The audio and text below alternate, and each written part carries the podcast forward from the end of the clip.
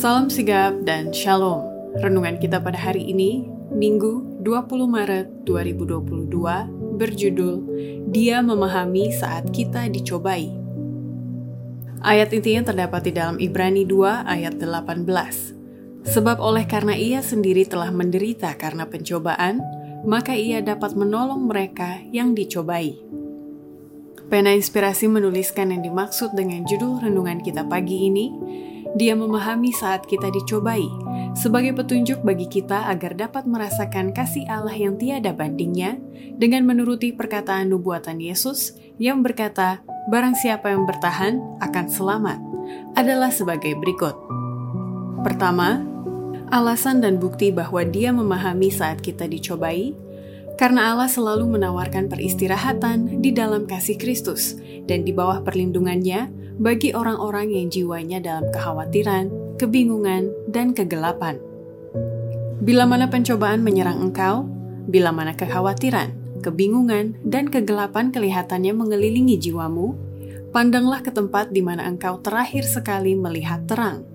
Beristirahatlah di dalam kasih Kristus dan di bawah perlindungannya memasuki persekutuan dengan Juru Selamat, kita memasuki wilayah damai.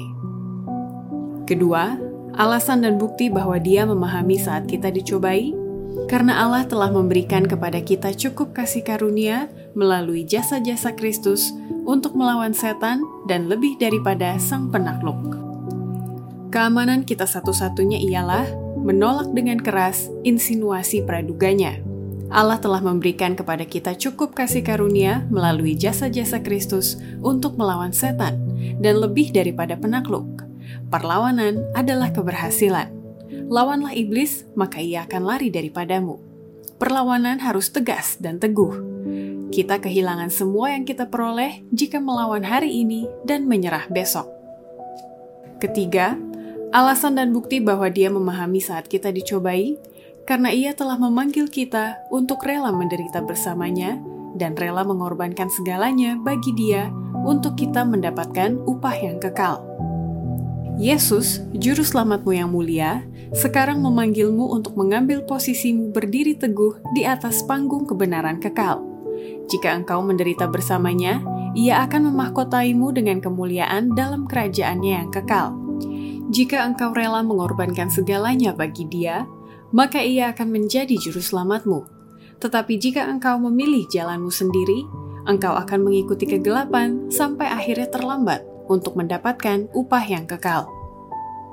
Keempat, alasan dan bukti bahwa dia memahami saat kita dicobai, karena adanya keterbatasan kekuatan dan sifat alamiah kita yang berdosa, dan satu-satunya yang dapat menjadi penolong dan pendukung kita yang sangat hebat adalah Yesus, karena ia tidak pernah gagal.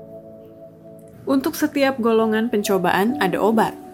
Kita tidak dibiarkan sendirian melakukan perang melawan diri sendiri dan sifat alamiah kita yang berdosa dengan kekuatan kita yang terbatas. Yesus adalah penolong yang sangat hebat, pendukung yang tidak pernah gagal. Seseorang tidak perlu gagal atau menjadi tawar hati bila mana persediaan yang begitu banyak disediakan untuk kita. Demikianlah renungan kita pada hari ini. Kiranya Tuhan memberkati kita semua.